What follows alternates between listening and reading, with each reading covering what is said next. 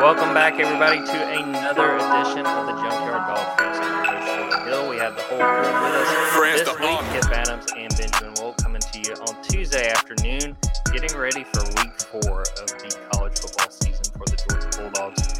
Uh, busy week for Georgia, going back into non-con play for a little Saturday night action against UAB. Uh, ben, I'll start with you. Uh, made it through the first conference game. You know, we, we handled our business, took care of business, had a lot of stories, a lot of content. Uh, how we feeling getting back into non-con action? Yeah, I mean, I guess we got to make something out of UAB week, huh? I mean, I, I, I don't want to poke too much fun at Kirby here, but it did feel like he almost forgot to even acknowledge UAB at the start of his opening statement la- yesterday. He was bringing up, uh, you know, the where Georgia fell in the university public university world report.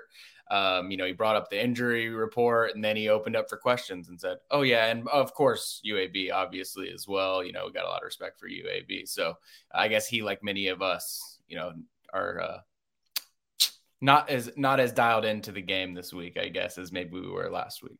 It felt a little bit like a media days opening, you know, listening to it after the fact. And I kind of do think Kirby was like, UAB, yeah, we're playing you, staring at his hand where he had it written on his hand. But uh, hey, so goes it, especially at this point in the season. Uh, Kipp, how is this Tuesday treating you as we get ready for another home game and another night game in Sanford Stadium?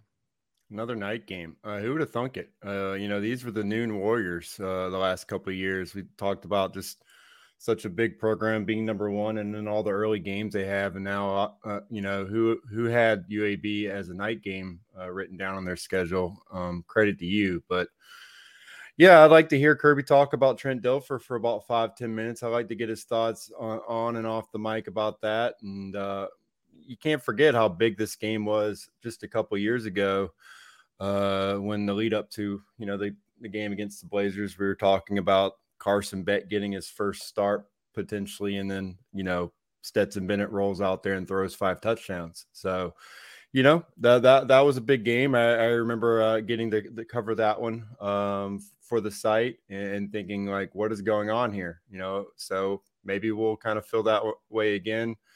Uh, that's about as much as I can excitement as I can drum up for for this week. But uh, other than that, uh, you know, still a lot going on. Obviously, a huge recruiting weekend for for Georgia, and you know, it was a big football game that that, that went down as well. So there's still plenty for us to talk about. No doubt about it. Before we get into that South Carolina game, I did want to go ahead and send our well wishes from the three of us to Nick Chubb. Very gruesome knee injury on Monday night. Looks like he is done for the season. Going to be a long road back. And uh, we're definitely sending in positive thoughts for him because that was a very, very brutal injury and uh, definitely tough to see for such a, a, great guy. You know, he was a fun guy to cover when I was still in college. Uh, definitely rooting for him to get back on track. All right, guys, let's talk about that South Carolina game. 24 to 14. Georgia comes back from a 14 to 3 deficit, uh, scores three unanswered touchdowns in that second half to come back and win that game. I'll start with you, Kipp, especially a few days removed from it. Uh, what sort of sticks out to you about how that game played out, or if you have lingering questions from how that performance uh, played out for the Bulldogs? One thing that still kind of stands out to me is just the number of possessions. You know, uh, the first half. You know, Georgia, you know, only getting the ball, what uh, was it, four times in the first half? Um, it, it makes every possession just, you know, that much more critical. But also, I think tempo became kind of a, you know, a big focus in that third quarter. You know, they kind of switched it up a little bit, knowing that, hey, if we're only, if we're only getting this many possessions, we, we got to change it up and give, give ourselves a, you know, more things to work with as far as being able to put points on the board. But obviously, everyone's going to focus on uh, the first half and probably ignore the third quarter.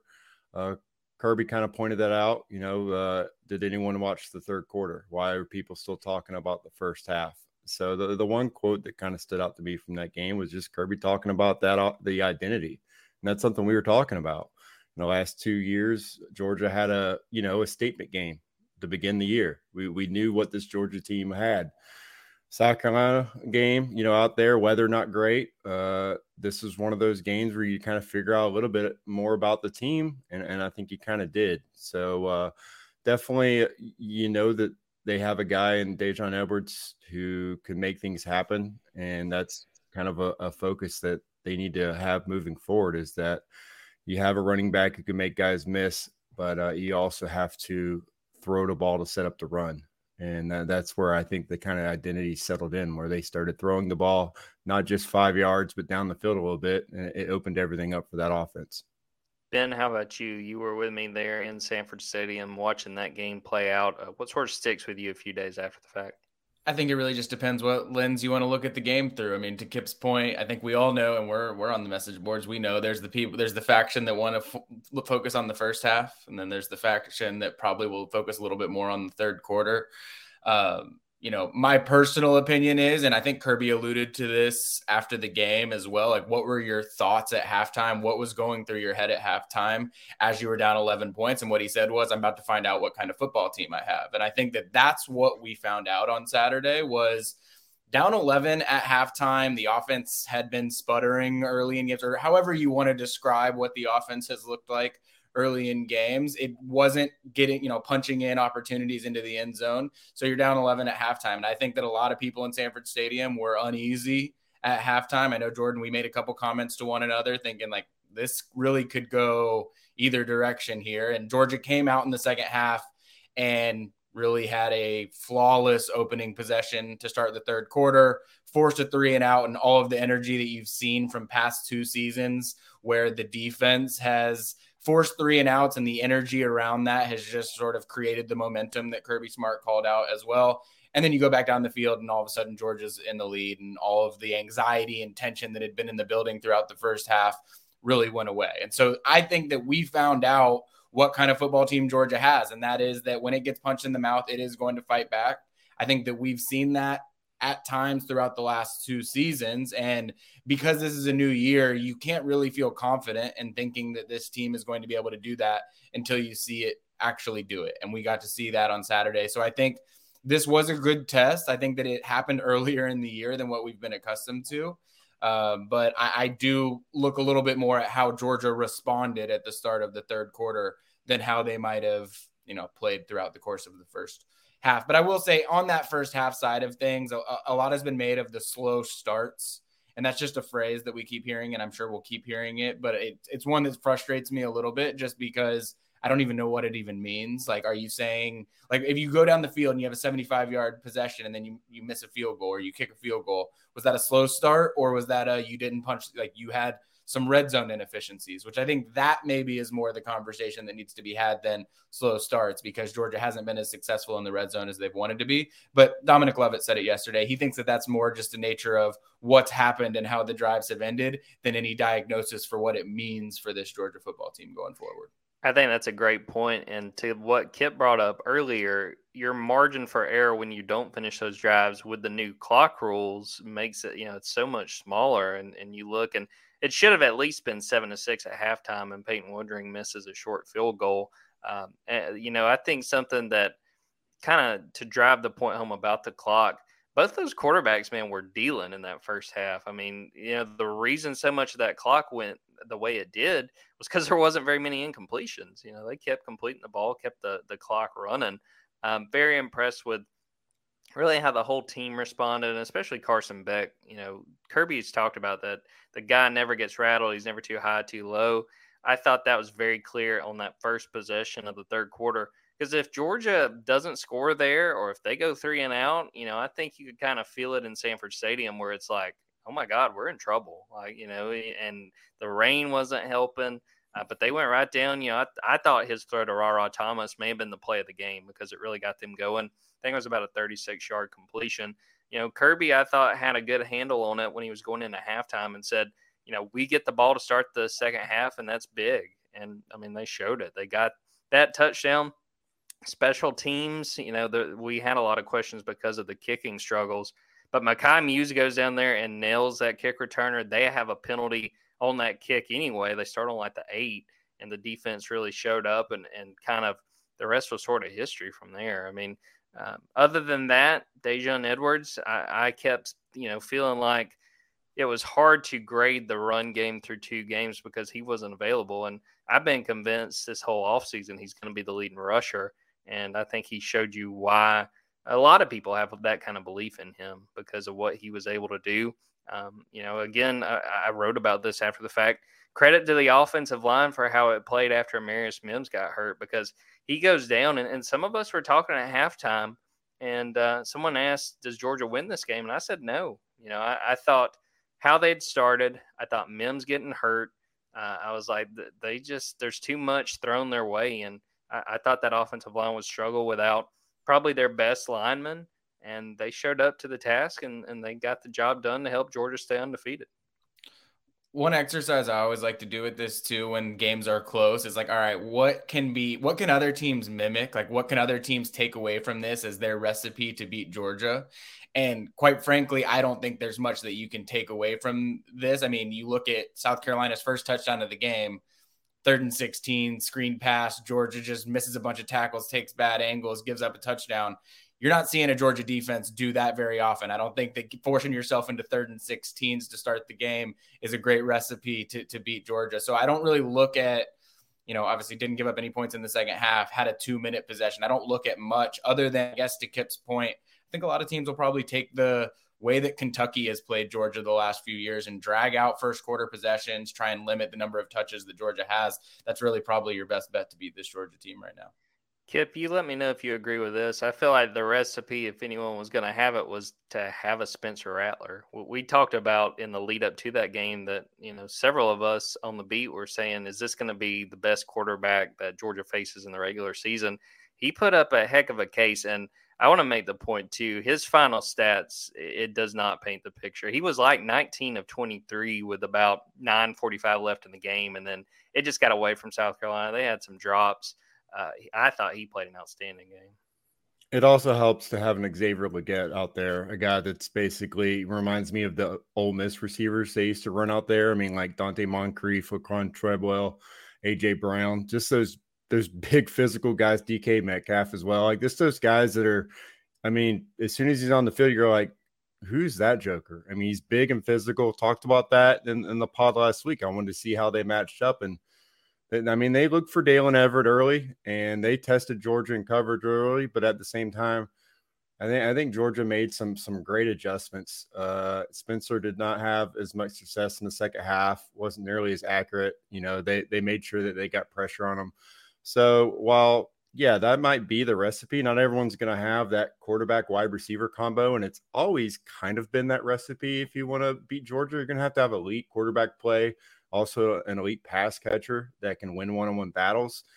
But I think Georgia may have again adjusted and kind of changed, uh, made the blueprint a little bit harder just with the adjustments they they made in that third quarter. So uh, yeah, sure, you can try that, but at the same time, Georgia's gonna they're always gonna stop the run, and they did that again against South Carolina. I think South Carolina they had what like 50 yards rushing.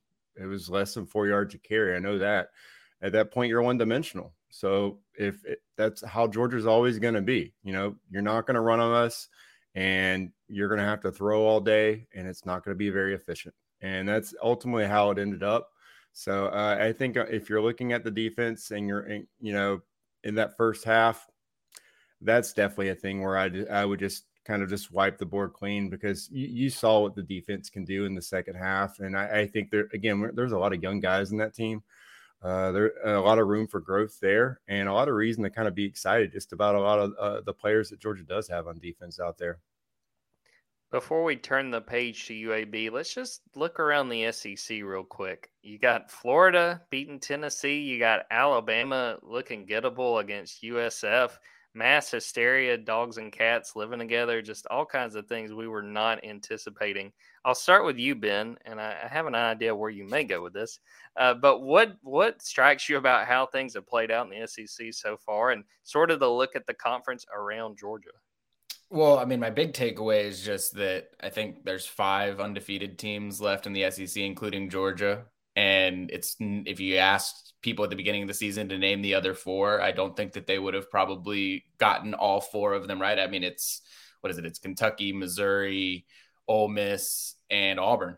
Correct. And so it's a, a, weird motley crew of undefeated teams remaining in the SEC, which is a sign maybe of where the conference is this year. I guess my question for Kipp is at what point am I allowed to revisit my Florida take? Like, what does Florida have to do over the next few weeks for me to revisit it and maybe pat myself on the back for it? I, I don't feel like I'm there yet because of the way they played against Utah, but I'm obviously feeling myself a little bit more than I was a couple weeks ago. Hey, what I said about Ford is that they needed the the pound the rock, and then that's what they did. Uh, you know, don't ask Graham Mertz to Mertz to win football games for you. Win at the point of attack. And hey, credit Billy Napier. You know, uh, for maybe figuring that out. Uh, I, I think you have a game manager at your quarterback position who probably should be an assistant manager. I mean, let's be honest here. But at the same time, yeah, I mean, I think we we can kind of flip the script a little bit right now with where we thought Tennessee might be in the conference or, and where Florida is. But I don't think that you know Florida's uh, kind of pushing for that upper echelon in the conference. I still think Missouri's shown more than they have so far the, this season. So yeah, I mean, uh, they have one of the best ground attacks, uh, one of the most talented running backs in the SEC, a strong backfield. Um, let's let let's see what they can do with it. But right now, uh, yeah, I mean, put some respect on Brady Cook's name. Um, he he could start for most the most teams in the SEC right now because right now, I mean, you're you're looking at some some struggling quarterback play in the conference. I mean Alabama's going back back to square one with Jalen Milroe this week uh, against Ole Miss. I think that's going to be such a fun game. Uh, you know, just what's happening in Tuscaloosa right now with one of the what you know the rankings say is the most talented rosters in college football. It's uh there's some expectations right there, uh, and I I don't know they're hanging on to, to being a top five team in the conference. So we kind of talked about Texas A&M being like that a couple of years ago with underachieving with that recruiting class. I think right now you got to look at the Crimson Tide as being, you know, the most underachieving team in the conference early this season. I would say uh, to the Alabama point, I mean, I want to see that game against Ole Miss and how they show up. You know, Lane Kiffin's throwing out there that Kevin Steele may not be calling the defense. I mean, it just looks like an absolute mess. I'll say this too to Ben talking about Florida.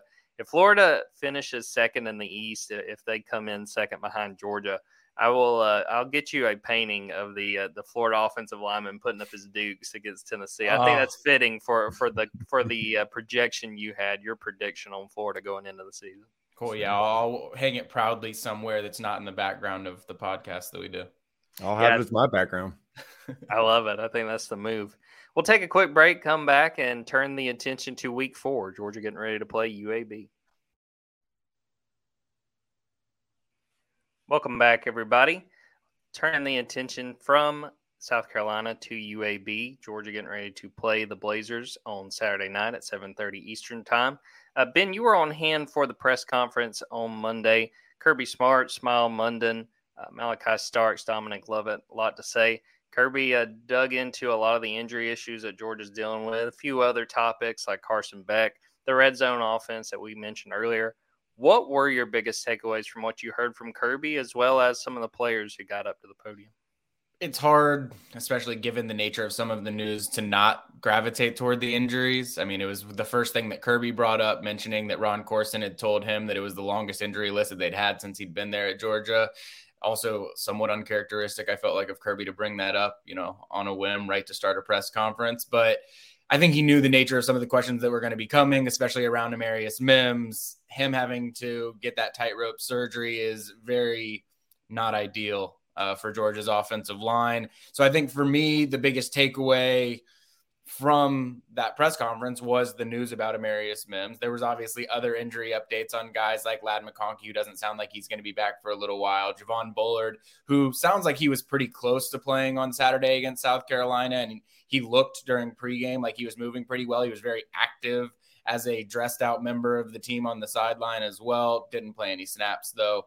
Um, but I think it was really the Amarius Mims news that was going to be the major takeaway from that press conference, as well as what it means for Georgia this week along the offensive line. I mean, I think we saw how Georgia adjusted mid game and shifting Xavier Truss out there to right tackle. Kirby seemed to be fairly pleased with how Truss played on a in a pinch like that, and also, you know, thinks that that flexibility gives Georgia a lot of options in terms of what they do with the offensive line. Kirby was asked about that yesterday, and he said, I don't really know what that's going to look like yet.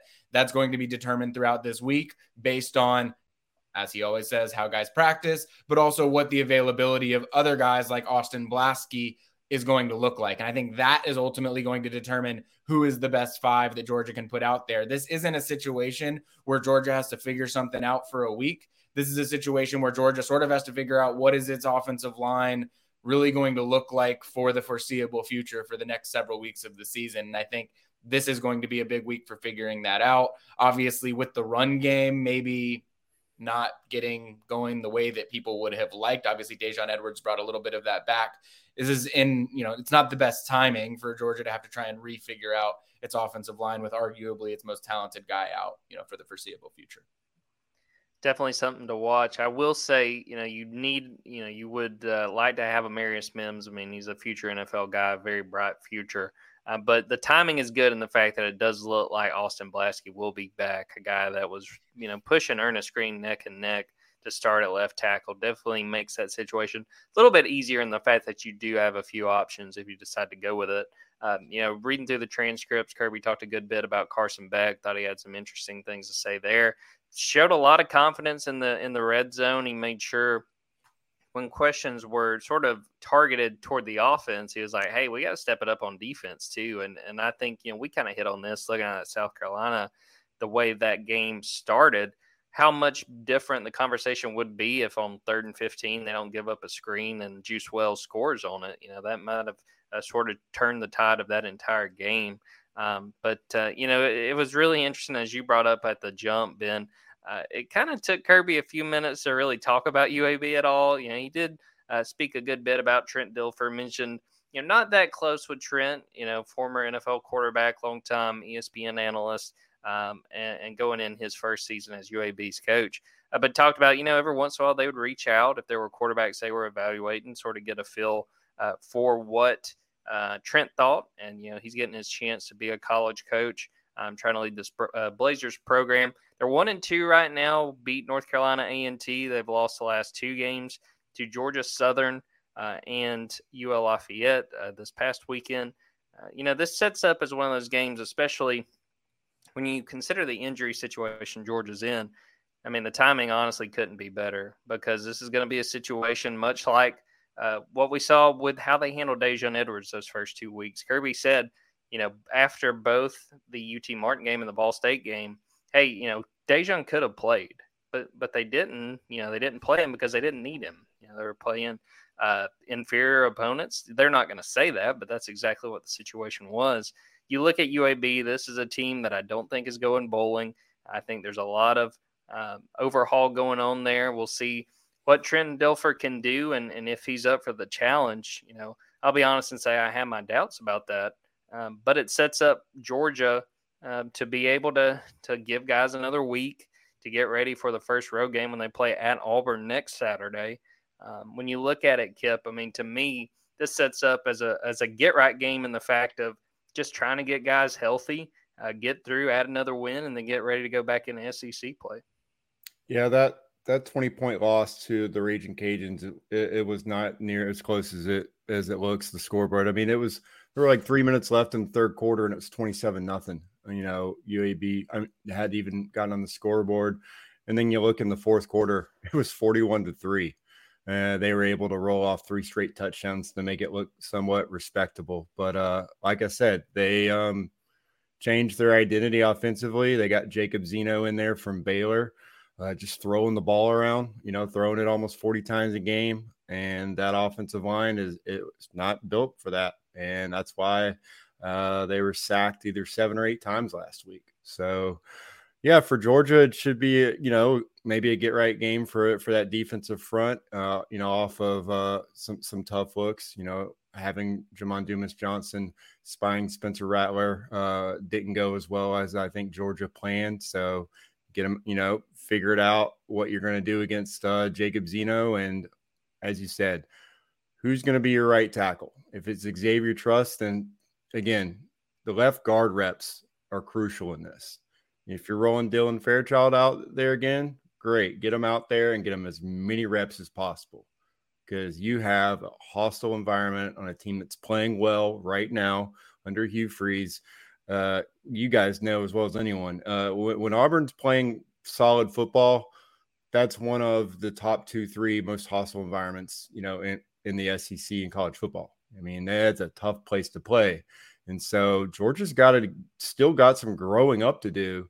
And we're talking about, you know, still an inexperienced quarterback in Carson Beck. Every rep counts. That confidence level is really crucial because that, that road test is is right there, right around the corner. So yeah, stay healthy, but also, you know, get humming. You know, get this offensive line, find the guys that the best five. If Austin Blaske's in there at one of those positions, well, he obviously needs some reps because he did he hasn't had them actually, you know, in in a game. We've talked about how versatile he is and just you know how well he's practiced in his time here, but actual game reps are going to be really important. So, in my opinion, he's still that guy that you know you probably want to have as your your next man up at multiple positions because that versatility but you, you need to get him in this game so that means you, you got to have be in a situation where if he's not starting you're able to rotate him in uh, again this is a huge game for snaps and they need to get those in on that offensive line so that they have the guys ready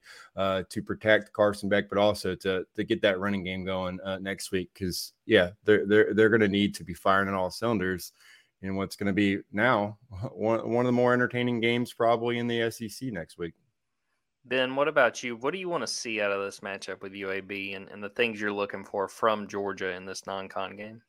Um, maybe it's for my own sanity at halftime, but I think that I'm looking for Georgia to have a really good first half so that I can get the word slow starts out of the Georgia lexicon.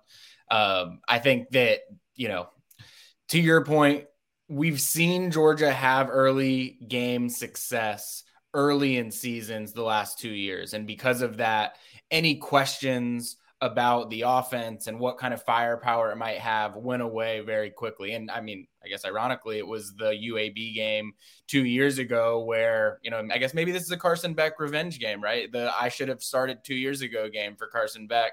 And maybe that's where all of this kind of goes away because there was sort of similar. I guess the last time that there was really this kind of conversation around Georgia's offense, even though I think that it's gone away a little bit because of the second half last week, but was after that no offensive touchdown game against Clemson going into UAB week two in 2021 when it was like, all right, can this offense really get anything going? What's it going to look like when you get up against a tougher opponent? Are you going to be able to move the ball, whatever that might be?